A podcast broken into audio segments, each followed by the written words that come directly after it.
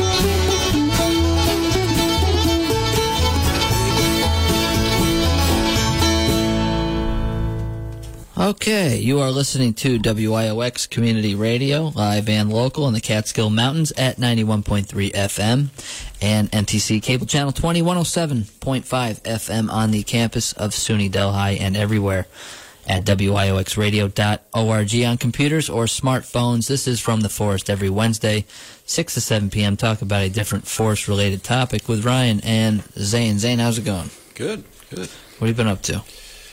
Uh, setting the stage. Um, Setting so- stage? Setting the stage. Uh, so I've been What have you been setting stage for? for uh, for a climbing stand. I've been in Oh. the woods uh, looking at trees to put a climbing deer stand on. And uh, so I've been pruning some branches and ma- making sure there's some shooting lanes open to me. So just learning about it. It's a process. So kind of setting the whole thing up. Yeah. Yeah, it's been it's been interesting. I got these two uh, climbing stands uh, from a member who, who was kind enough to uh, give them to me. So some uh, very appreciative of that. So I've been learning how they work, and um, Yeah. So maybe that'll increase the likelihood of me getting some. I, uh, I, you know, I've been hunting now for, I don't know, 17 years hard. And I hunted a little bit in high school, and then college almost killed it because you go away and you stop thinking about those things for a little while. At least I did.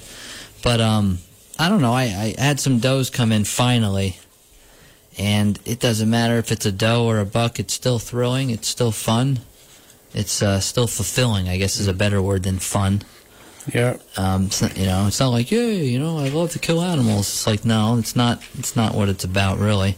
But um, yeah, it doesn't matter, doe or buck. I uh, I still still love hunting. So Just being out in the woods. yeah, Yeah, I mean, even That's I mean, all the, it is. the whole Yeah. point is you know getting a deer, obviously, but I'm just uh, excited for the opportunity to just watch them in a way that I've never watched wildlife like that before. no, because you you finally are just there, and and and nothing knows you're there for the most part.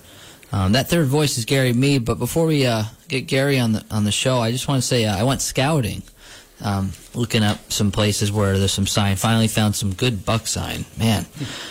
But uh, it's an old farm on state land, and I was shocked at mm, almost 1,900 feet or 1,800 feet to find an old farm, hill farm, middle of the forest preserve, which is now a wilderness area, surrounded by northern hardwoods, and I found one mulberry tree growing over the old barn uh, foundation. I could not believe it.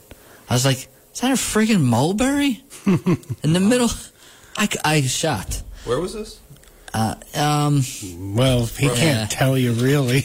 yeah, let's just say it's a Slide Mountain Wilderness area, and I could not believe to find a mulberry. That's one, and then behind it, on the other side of the for, of the farm road, which was it was originally a farm road, you could tell, and then as you walk it up, it became a bark road. So it was originally probably a bark road converted to a farm road.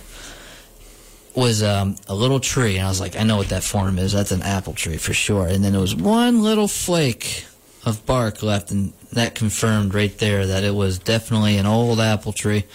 So there's there's still some remnants of uh, of uh, the farms, but I'm sure if you were to take a metal detector, there's probably just tons of metal, Uh, you know, axe heads and every tools and mm-hmm. everything under there. But from the forest, looking at it as you walk, you never hardly know besides the stones. yeah. You know, it's amazing how stuff just gets grown over as if it was never there. But a mulberry, and the mulberry had fallen over, and then kind of stayed alive and sprouted straight up from where it fell over vertically. But uh, yeah, So it had, had kind of orange bark to it, yellow. oh yeah, orange bark. The leaves are still on the mulberry. I have three or four mulberries planted at my house, so I'm used to looking at them. But they're still holding their leaves in green, kind of like apple trees do, a little longer. And they get a little fungal. If there's a lot of rain, they'll get like a little spotting, brown spots on on their leaves of mulberry. And this one had all that. But I mean, the deer around there, that's got to be. They got to be consuming that mulberry in the summer. It's got to be the only one around for I don't know how many miles. Yeah. So. They're probably fighting over that. Yeah, it's crazy. You It's got to plant more of them. Yeah. So the um, And that- they don't yeah, reseed themselves, huh? They can, but they're gonna get browsed. Right. Before. You know, when that mulberry grew, there was probably very few deer. yeah. I- I'm just surprised to see it was growing. First of all, it had it was growing in the very perfect place to have enough sunlight. Yeah.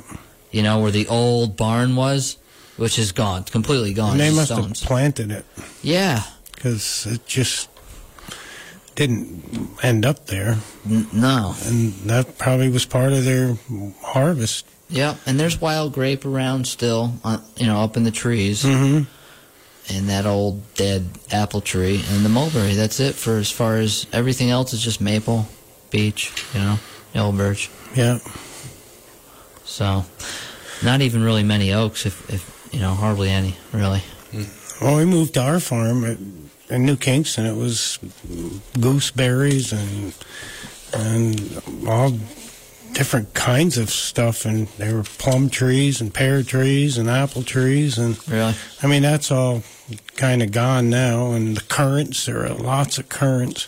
the plum trees uh, I heard people used to plant a lot more back in the day. Yeah, we had uh, purple and the honeydew honey plums. They were called. They they were bigger and they got ready earlier. The the purple plums like to get a frost, but Huh. I remember we used to pick bushels of them plums. We had three trees along the road, and you know, when the new ownership took over, the first thing he did was cut them down. So uh, anyway, yeah. yeah, but so we're- Well, if we gotta. yeah, this is every third Wednesday. We have Gary Mead on. He's the former owner of Fruitful Furnishing Sawmill and the owner of Gary Mead Gallery. And tonight's topic is Kousa Dogwood, right, Gary? Yep. And uh, first I heard of it was a few weeks ago, and you know, a friend of mine sent me a a picture of it and wondered what it was, and I said, you know, just not the tree, but just the fruit. He was out on a walk, and he took a. He said he tasted it. He said it tasted pretty good, but he didn't swallow it because he didn't know what it was, and that's a good thing to do, folks. Unless you find, if you don't know what it is, even if it tastes good, you don't eat it till you find out if it's uh, good or not. But, you know, I told him, you know, after I, you know, sent the message to Ryan and asked him, oh, yeah, that's a, well, I, I thought he said Korean dogwood, but it's Same thing. Yeah, but anyway, uh, I, I called the guy up. I said, "Man, you know, take a bag with you next time you go, and you know, you can harvest those things. But Google it and find out and make whatever out of it, because I I've never had one personally, but you know, the mulberries I have, they're uh, they're special. They're you know, uh, my son Mitch has one on his lawn and and Gardner, and he just lets them fall and doesn't pick them up. And I told him, I said, because they don't they don't get berries every year. Um, not not many trees, unless they're orchard trees, will produce every year. But you know, uh, I said next time that thing produces, I'm bringing a tarp. I'm putting it down on the ground. I'm collecting those Yeah. because you know it's it's good stuff. I mean, they're they're beautiful, and th- these Korean dog dogwoods as well. And I don't think anybody. Um, I mean, you probably pick them and and do stuff with them. Have you ever made the jam? Cause, No, I just pick them up. Every- And you kind of eat them and spit the pits out, and the skin's supposedly a little tough. It's a little tough. It's a little weird. It's a weird looking fruit. It's kind of spiky and hard on the outside, but um, It looks like one of them kind of weird balls that the kids have with all the spikes on it. yeah, Yeah. it's strange. Um, some are better than others, and they taste a little like raspberry and mango. But um, Yeah, very fleshy, Yeah. very. And you had them, Shane? I've, I've had them. I have had them ripe. I've never had the opportunity to have them when they're Uh, at their and sweetest. they don't need a frost to ripen, right? They just I don't, I don't know after a frost how they do. I would think they would hold up pretty good to a frost. yeah, because of the thick skin. Yeah, And it might sweeten them up like an apple. it but- might. You know, I've never, uh, I never heard of it or seen them, and and uh, so because of that, I thought we'd do the show on it and you know introduce it into the tree species that. I mean, it's not. It's something you you're going to have to go to the nursery and get the plant, but I Yeah. mean, it's another uh, you know vital food source that you can put.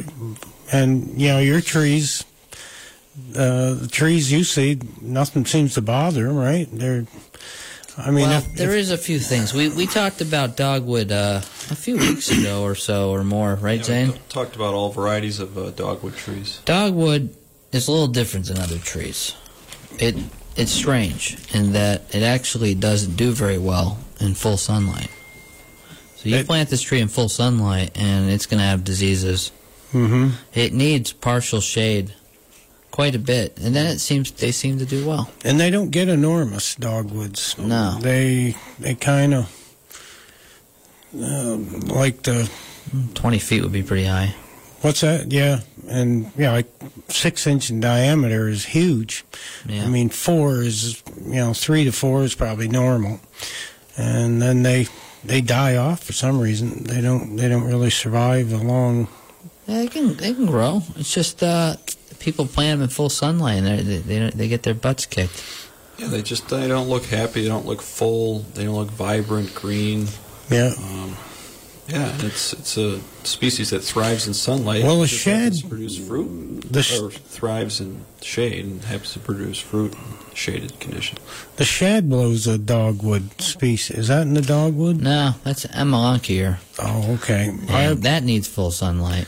Yeah, because they grow on the bank by my mill, and and Yeah. uh, I mean they're just beautiful, and uh, they get flowers. They're one of the first flowering trees in the spring, Yeah. and you know they're really uh, they just show you okay, spring is sprung. Yeah. But and then sh- shortly after that, the apples. But now, when the, these get white flowers in the spring, is that what? Uh, Yeah, the, the, they the flowers are um, I think they're white flowers, and they're- they're very they're very attractive. So not just the fruit, but the the flowers are awesome. They're not as big as say American dogwood or or a flowering dogwood, right. but there'll be a lot of them on one tree when they're healthy. Mm-hmm. Beautiful, Very beautiful noticeable. flowers. Yeah, and the was- fragrance have you? So the, what kind of scent do the flowers Mm-hmm. have?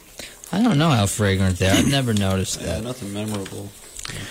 Yeah. They they're usually white with like a pinkish uh, hue to them.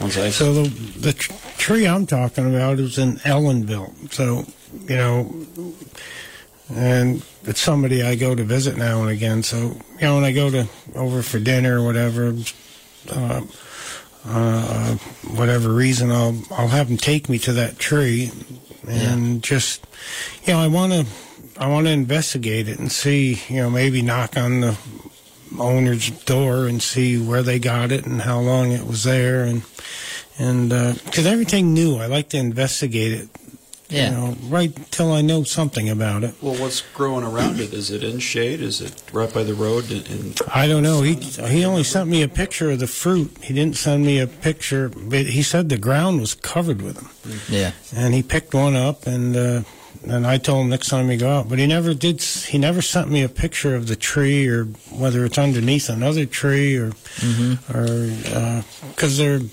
I don't think that they would get that big, uh, like more or less like an apple tree. You know, they're Yeah. short and stocky and and like that. But Well, like most dogwoods, they have opposite twig pattern. So that's how you kind of know it's usually a dogwood.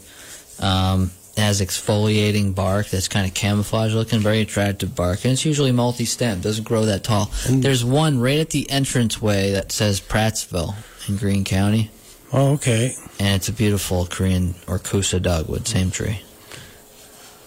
and And that's that one's big. like Is that on twenty three? Yeah, Yep, 23A. twenty three. 23A, yeah. Yep. Yeah. Could I go that way? I don't think I ever uh, saw it. It's hovering right over the sign. no kidding. Yeah, it's it, doing very well. I've taken pictures of it, and Well, I like to, good. you know, well, I'll, I'll take investigate a little. Maybe if I could, you know, take a branch and I wonder if you could graft it onto something else or. well, it would have to be maybe another Cornus or dogwood. But there's not many. You're not going to find in Delaware County. You're dogwood gonna- is almost non-existent. Yeah. I mean, even in where I live in Samsonville in central Ulster County, lower in elevation, below a thousand feet, you get flowering dogwood, but they're usually not doing that well. You get a disease. Mm-hmm. and um, yeah, I wouldn't graft onto it at that point because, like I said, a lot of them aren't doing that well. Yeah. So when you do get them, you have to plant them in an ideal spot Mm-hmm. and, uh, you know, keep them watered. And, you know, if, if it's something I have to spray, I won't spray it. But yeah, probably have to protect from deer, just like every other dogwood. Um, yeah, and find it very palatable. that's where I've been, you know, fortunate in Arkville. I don't have to worry about deer.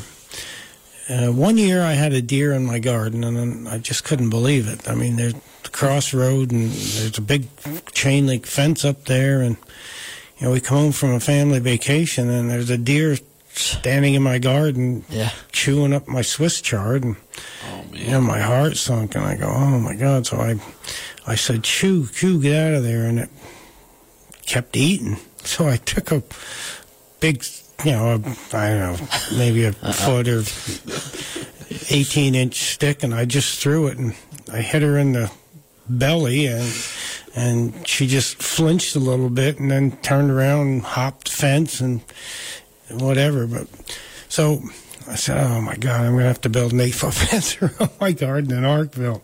But then I had a bright idea. I said, "You know, I got, I had probably 150, 200 pallets at the mill, And a deer is like a cow; they won't walk on anything unstable. So, you know, the I called uh, you know Anna Lamb. She was working with me at the time, and on that Sunday night, I said we're going to have to build a, a eight foot fence tomorrow out of pallets.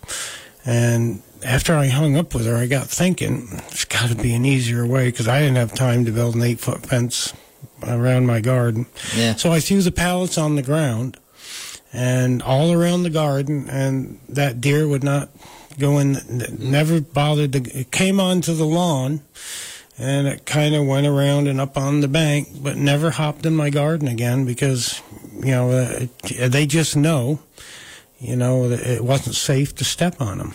And Yeah. That was, Huh. you know, that was like it took maybe an hour to go down and get them and spread them out, and and it worked. I said, "Son of a gun, it got me out of that." But and then I was down by the flea market, and I saw a doe had been hit by a car, and you know, uh, I I was wondering if it was her, and it wasn't. She was back, but I didn't mind having her. You know, she'd come out and, you know, I'd go home for lunch and she'd be up on my lawn and she'd be laying there sleeping. And, you know, I like deer. I like everything about deer, but, I mean, they're beautiful animals. And, you know, from the fawns right up till, you know, you're harvesting them, they're, they're beautiful. But, you know, we don't, you know, I like venison and, you know, that's why I hunt and, you know, for no other reason.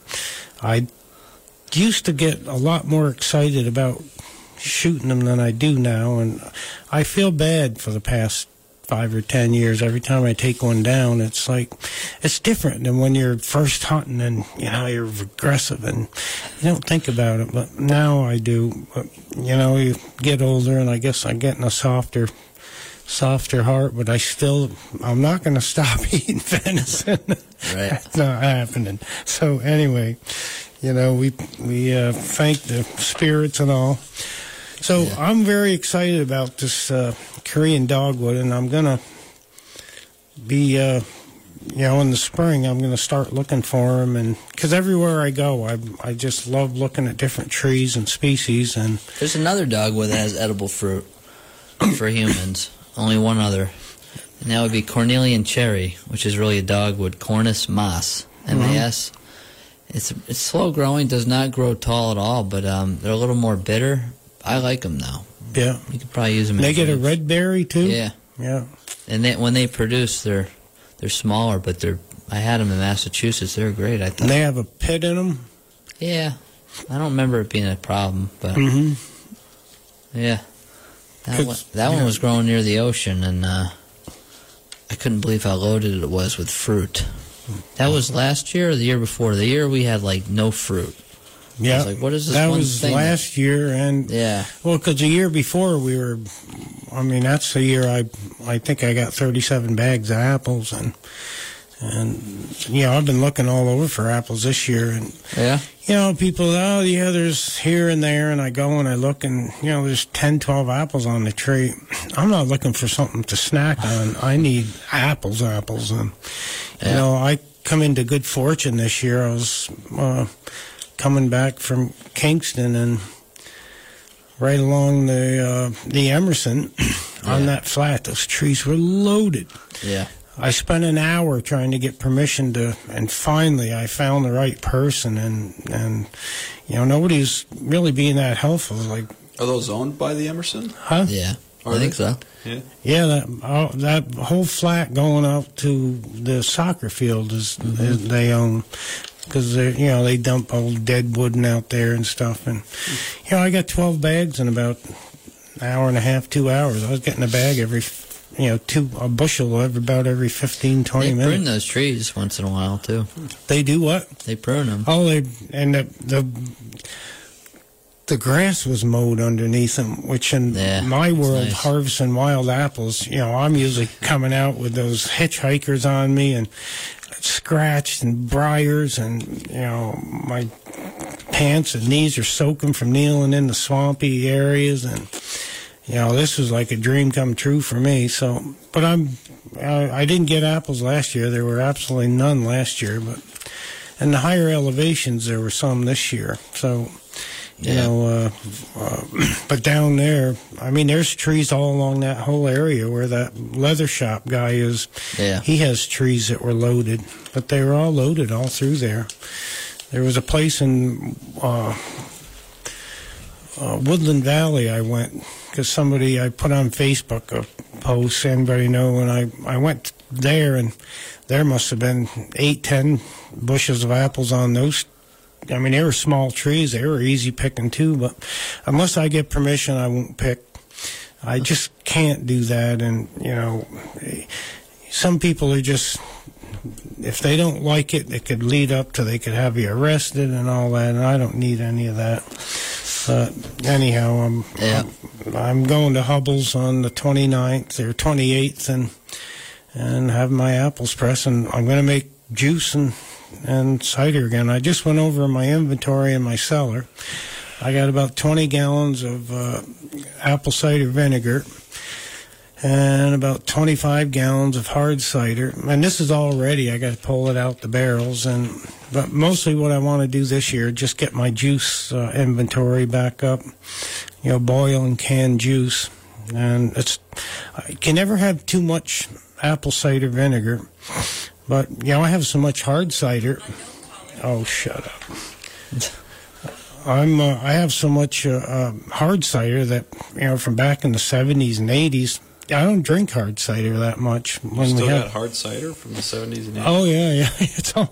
I have hundreds. Is it not vinegar by that point? No, it actually it doesn't. That's a seems to be a wise tale because uh, some does and some doesn't, and I Yeah, it shouldn't never turn. I have a, a you know once it's cider it's cider once it's vinegar it's vinegar and Right. you know there's a special process with mother you make vinegar and that I'm stumped by too so you know I uh, you know I I you know one five gallon barrel that I had uh, I was making hard cider I I went around the other morning and I tasted all the barrels and and they're all marked and numbered and and it's some of the best uh, apple cider vinegar I ever tasted, and there was no mother in it. And uh, don't ask me how it turned into to uh, apple cider vinegar. I have no clue. Then I have some that had mother in it, uh, two five gallon barrels. They're not very strong. They're almost like a a weird tasting uh, apple cider uh, you know, hard cider, but they're they're not a they're not a vinegar. They just don't taste vinegary. So I'm gonna leave them for another couple of years because it takes two years to make real good apple cider vinegar Yeah. with the mother. But yeah, I'm still figuring that out. If you're just tuning in and you're listening to From the Forest, tonight's topic is Kousa Dogwood with Gary Mead. Wishful crystal water covers everything in blue. Cool and water, wishful, sinful.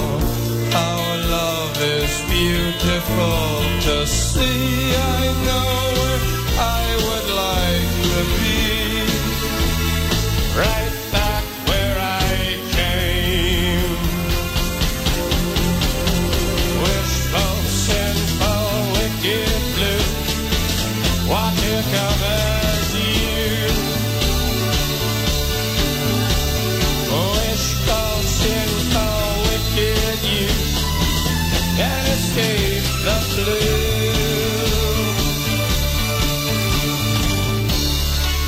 Magic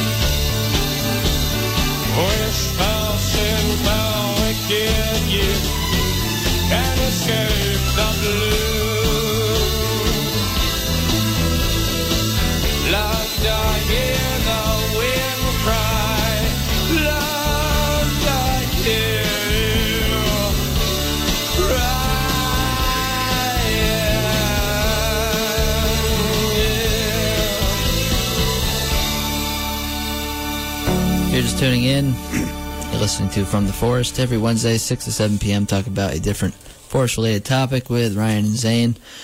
And uh, tonight's topic is Kousa Dogwood with Gary Mead. Talk to Gary every third Wednesday about a different Catskills tree. Yeah, this is a uh, tree that likes well drained, rich soil. So, um, you know, not too wet. A little acid is. Yeah. like um, what we could grow uh, um, probably a blueberry bush that kind of you know if you're mulching it you want to use maybe hemlock bark or you know mulch something like that pine needles. I don't, yeah, this is a tree that if you don't have a lot of space and you want a tree near the home, this is what you can plant.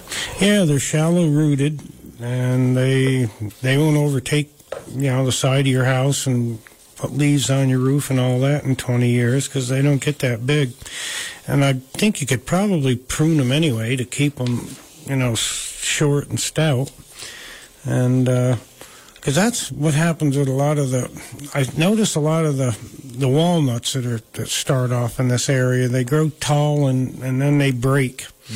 And they're always kind of you know breaking off. But you know uh, i have them growing around my house for the last 10 or 12 years. And yeah i prune the tops for the first five or six years.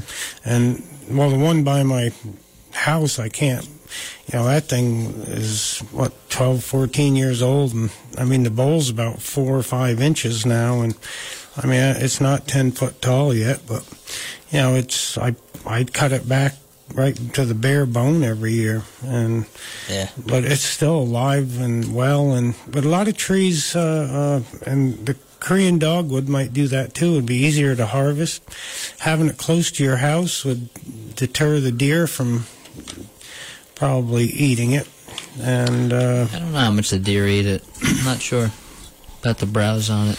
Now you say that. might uh, Probably do. might be one of those They definitely like dogwood, but I don't know about Kousa dogwood. Yeah, there's only one tree that I can say for sure they don't browse. Maybe is uh, pawpaws. They don't browse, but Really? I haven't seen the browsing. I guess you're right. The ones I've seen have always just been low and thriving. did you get any of them this year Yeah, I got a few. They're all right.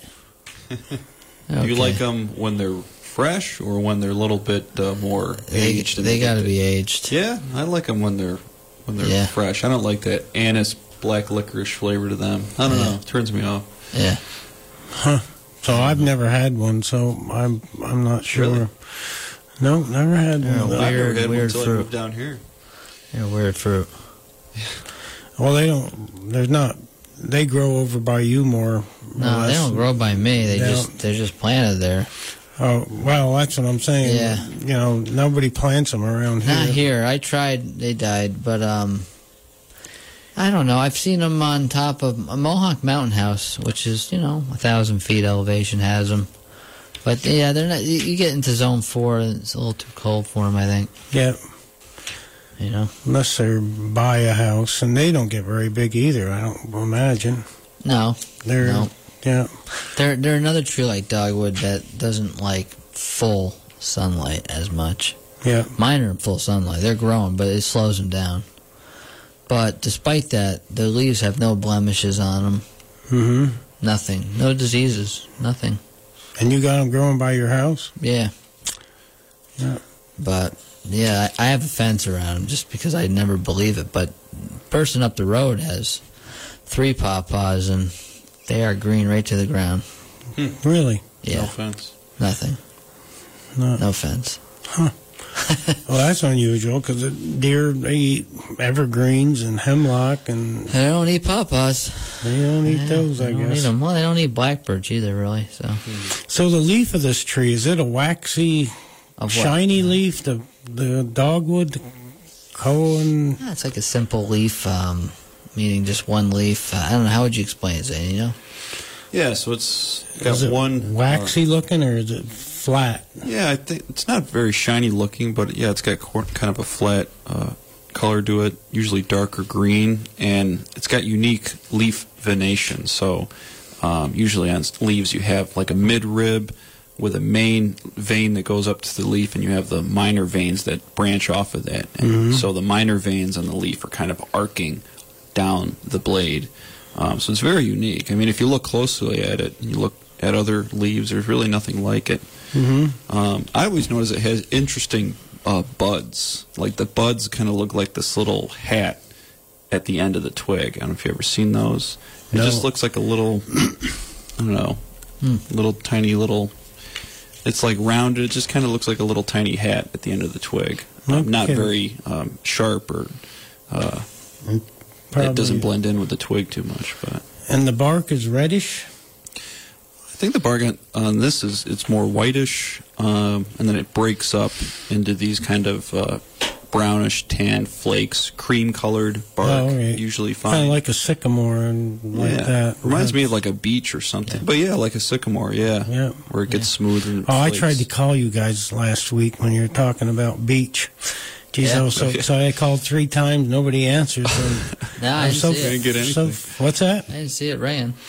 Well, I called, well, I got the voicemail and I didn't leave a message, but I said, man, they're gonna somebody's gonna answer. But you know, on that note, you know, a healthy beech looks basically like elephant skin. It's the same color, the same texture, and it's so beautiful. And you know, all we have now is disease, and I was, you know, kind of a little bit heartbroken to see something else is attacking it now, and I don't know, uh, you know, where it's going, but you know, I use uh, I use the bark for. Uh, you know, I still use the wood. It's very beautiful, even with the bark disease. It's uh, it's for picture frames and stuff. You, you just can't beat it. The, the, the disease gives it a design that you just couldn't. You you, you can't reproduce it. It's it's amazing. And, it, and you know, I have a hall tree in the gallery that I use limbs from the bark disease, and it looks like leopard skin. Yeah. It's really quite beautiful, but nothing ever gets put into production with the beech anymore. And you know, a local logger told me he knows where the stand of them. They're, they're. I've been five or six years saying, just go in and get me a couple logs and bring them down to the mill. And but anyway, uh, haven't seen them yet. No. But I saved a lot of beech from when I got, you know, uh, uh, because there are places in New York State that where the beeches aren't diseased like this, and stands Yeah. where they just never mm-hmm. were introduced to it. And I have some of the most beautiful beech boards, and a beech is a it's a tough one. It's a it's the toughest thing to dry. It has got to be bar none, hands down, the hardest hardwood to dry. And if uh, even when I bought low grade, they put it in with the maple and the cherry and the ash and the birch and and but the beeches always come in and they were honeycombed and twisted and curved and, and it's, it's a different schedule to dry them. And I found out how to dry it is to put it on sticks, put it in dry storage for a year, then dry it and it takes a it takes a year for a beech lumber to actually get happy. And but in the kiln, I think uh, with a beech you would just slow the schedule down. See, I think figured cherry and and and beech would probably be in the same kiln charge because cherry is easy to dry unless it's figured, and it turns into a beast and then uh, it, it it just doesn't dry. Uh, It's a whole different. It's like an, another species of wood. Yeah, cherry prices are really low, I guess.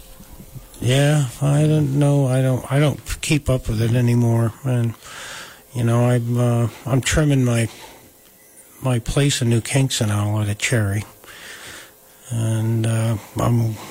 It's it's just all the other mixed hardwoods I used. It, you know, the ashes and the birch and hard and soft maple. They kind of have the same color, and you know they're a little bit different, but if you throw a piece of cherry in there, it just it's, it's too much of a contrast. So, you know, I pulled all the cherry as I was going through my mixed hardwoods, put everything into the the sheathing and the you know the siding and the the roof, uh, the cathedral ceiling, all those, and I just pulled the cherry out, and I'm just going to use that to trim.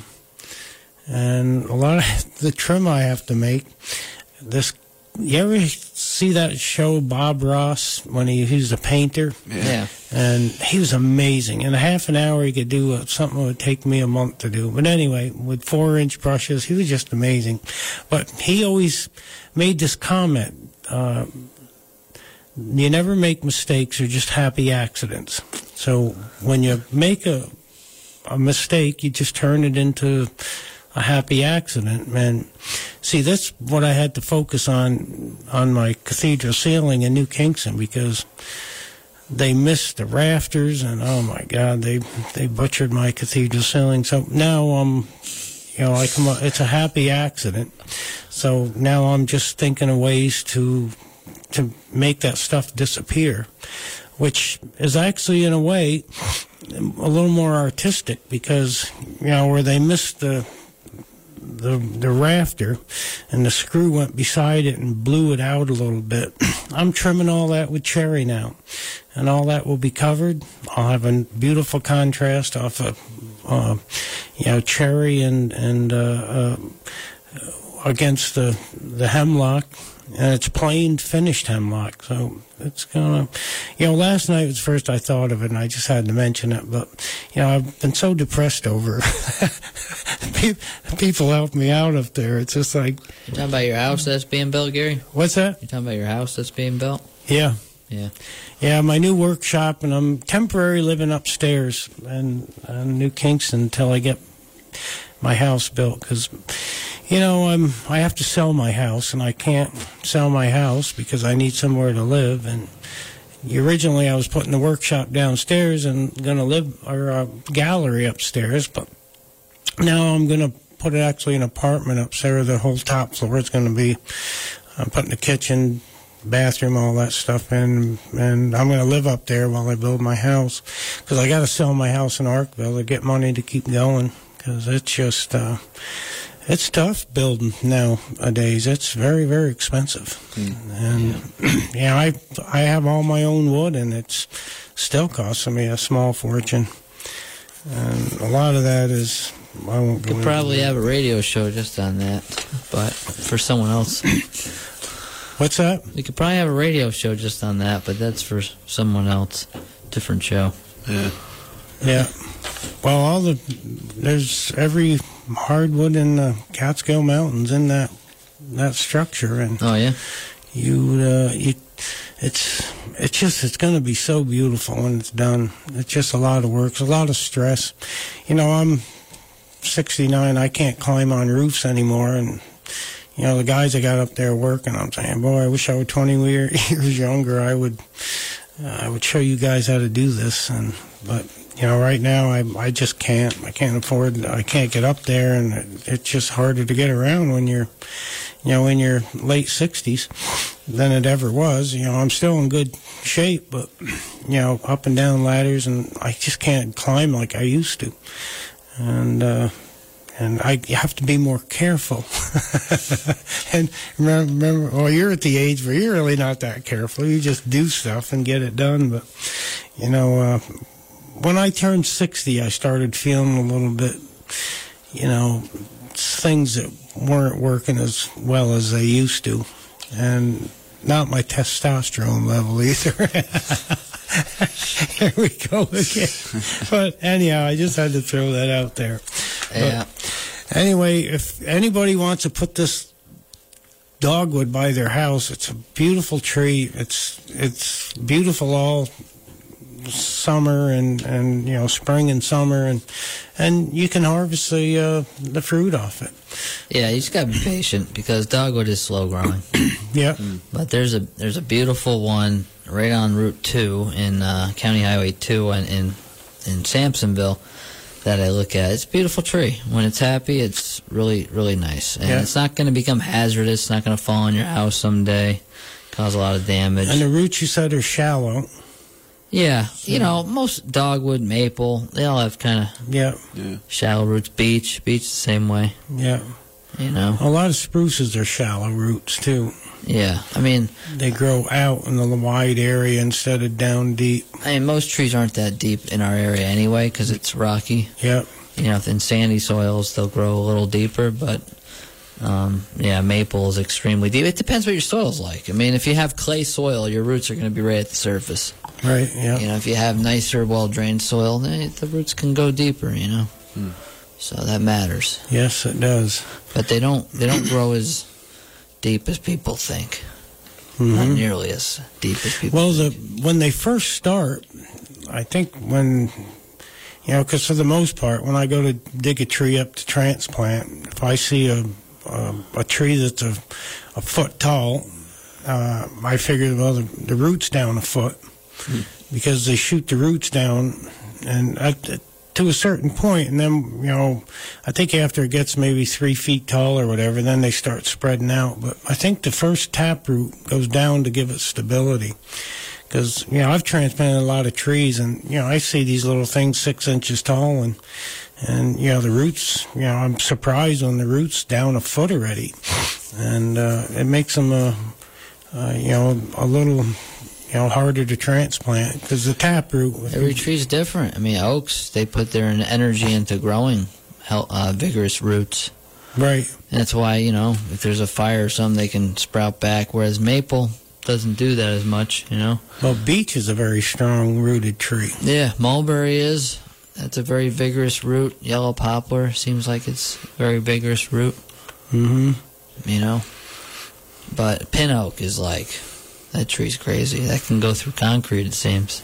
Yeah, it Yeah. usually is sometimes. It's a common urban tree. Yeah. You see it in urban plantings and really areas that are uh, where the root zone is restricted. Sidewalks, Heavy driveways. Yep. Heavy, heavy compaction Yeah. from just construction development. and so Red cedar must have strong roots. Eastern red cedar. Hmm. It must because it can grow in clay. Yeah. Yeah, um, yeah. I mean, it grows in Gardner. It's heavy. Some of the heaviest clay that I've ever seen is in Gardner. Well, whole Minekill You know. Valley is full of over in that neck of the woods. There's whole mountain ranges of cedar over there. Yeah. That- that's a lot of rock. Pretty on- drought tolerant tree. Yeah, You know, if you're just tuning in, listen to From the Forest, and uh, when we come back, I think you got something to read there, Gary. yeah. I was going to read People and Trees tonight. All right. I've read that Trees. before, and that's a that's a favorite. Okay.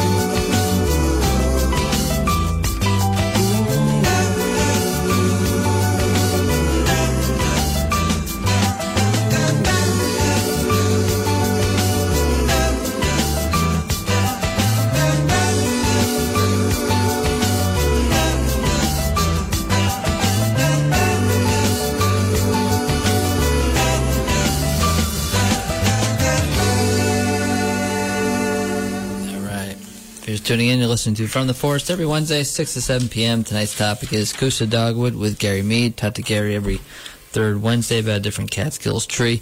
Kousa Dogwood obviously is uh, not from North America. It's from, you know, it's also known as Korean dogwood, so uh, it's from Asia, but does not appear to be invasive. I've never seen it spreading. Um, even if it did, I don't think it'd be the biggest deal in the world. But um, Because it's an edible fruit.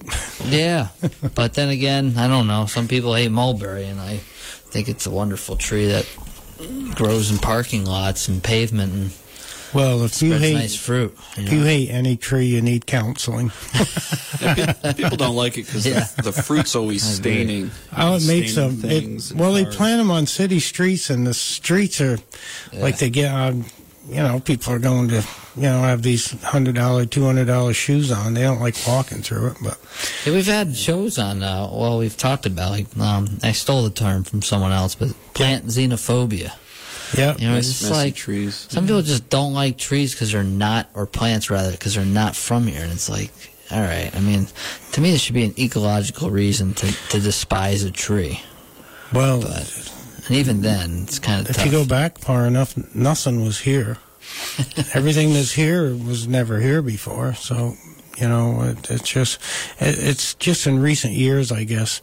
And a lot of this stuff they're calling invasive, like the thing that really.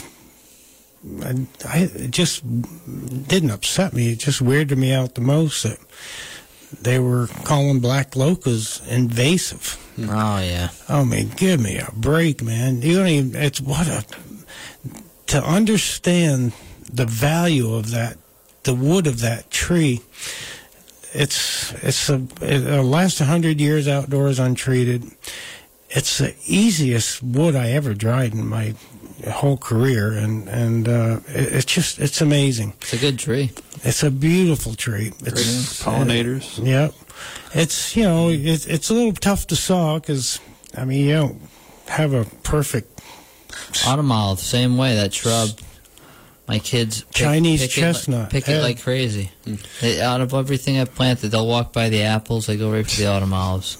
Mitch caught a Chinese chestnut in one of his jobs he had and brought me the logs and oh my god that thing was something else I saw but Chinese chestnut. it makes the most beautiful lumber Speaking of that, in the same valley, th- now this is down by the county highway now. That state land I was talking about, the mulberry. yep But now down by the road, and there was farms there. It was a. I never even noticed it before. Walk, getting ready to go walk in the woods, bushwhack up the hill. There's a Chinese chestnut right by the old barn down there. yeah they grow twisty. I could not believe it. I, I- you know how many times I've driven by this spot and never noticed Yeah. Chinese chestnut right there. Yeah, it's something, you know. Uh, you go to the same place 10 times, and every time you go, you see something new. We're just about out of time here, Gary. Only got about a minute and a half. All right, well, I can read this. This is People and Trees. All right. Uh, I wrote this back in 2015. People and trees are much the same, living in harmony for many, many years. Soils of the earth outstanding, for us both life sustaining. Sweet fresh air in the atmosphere, that with trees we also share. And that grand yellow ball high in the sky, sharing together, needing sun to survive. Water in rivers, streams, and the rains, hydrating us both flowing in our veins. People and trees are much the same, living in harmony for many, many years. Both have roots deep, standing firm, traced back thousands of years and realize both in years of age by calculated scientific measurements. Growth ring and fingerprint patterns look very much the same, each owning their own identity and no two patterns a perfect match. People and trees are much the same, living in harmony for many, many years. Some may look almost alike, never two exactly the same, like every snowflake or drop of rain, boulder, stone, or grain of sand. We will both get old and die going back where we started from. Ashes to ashes, dust to dust. A very strong force inside both of us. Sometime while walking by a tree, say to that tree, You are a lot like me. Living for each other every day will secure our bond and harmony. People and trees are much the same, living in harmony for many, many years. And that's all the time we have on From the Forest. Next week, uh, Zane John and I will be out. I believe Mike Porter and Zara will be here. So uh, we'll be in Long Island for fire training. So we'll talk about it when we get back. All right, take care. Peace, everybody. His tears fell on the sidewalk as he stumbled in the street. A dozen faces stopped to stare, but no one stopped to speak. For his castle was a hallway, and the bottle was his friend. And the old man stumbled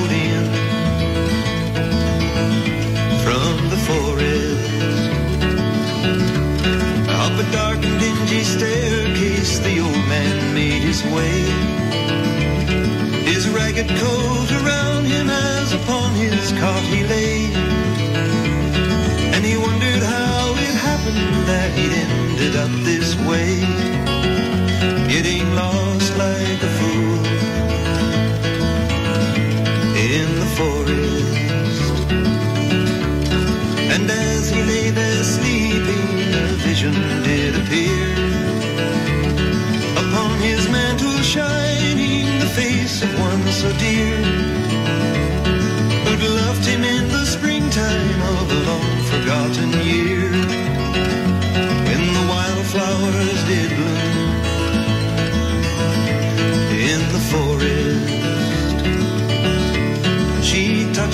grizzled fingers and she called him by his name. And then he heard the joyful sound of children at their games. In an old house on a hillside in some forgotten town.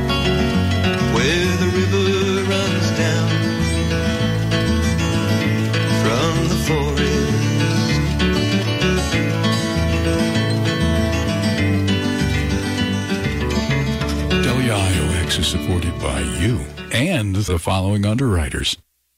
Andy's Guitar Repair in Margaretville, specializing in fretted instruments, structural repairs, setups, fretwork, electronics, and custom wound pickups.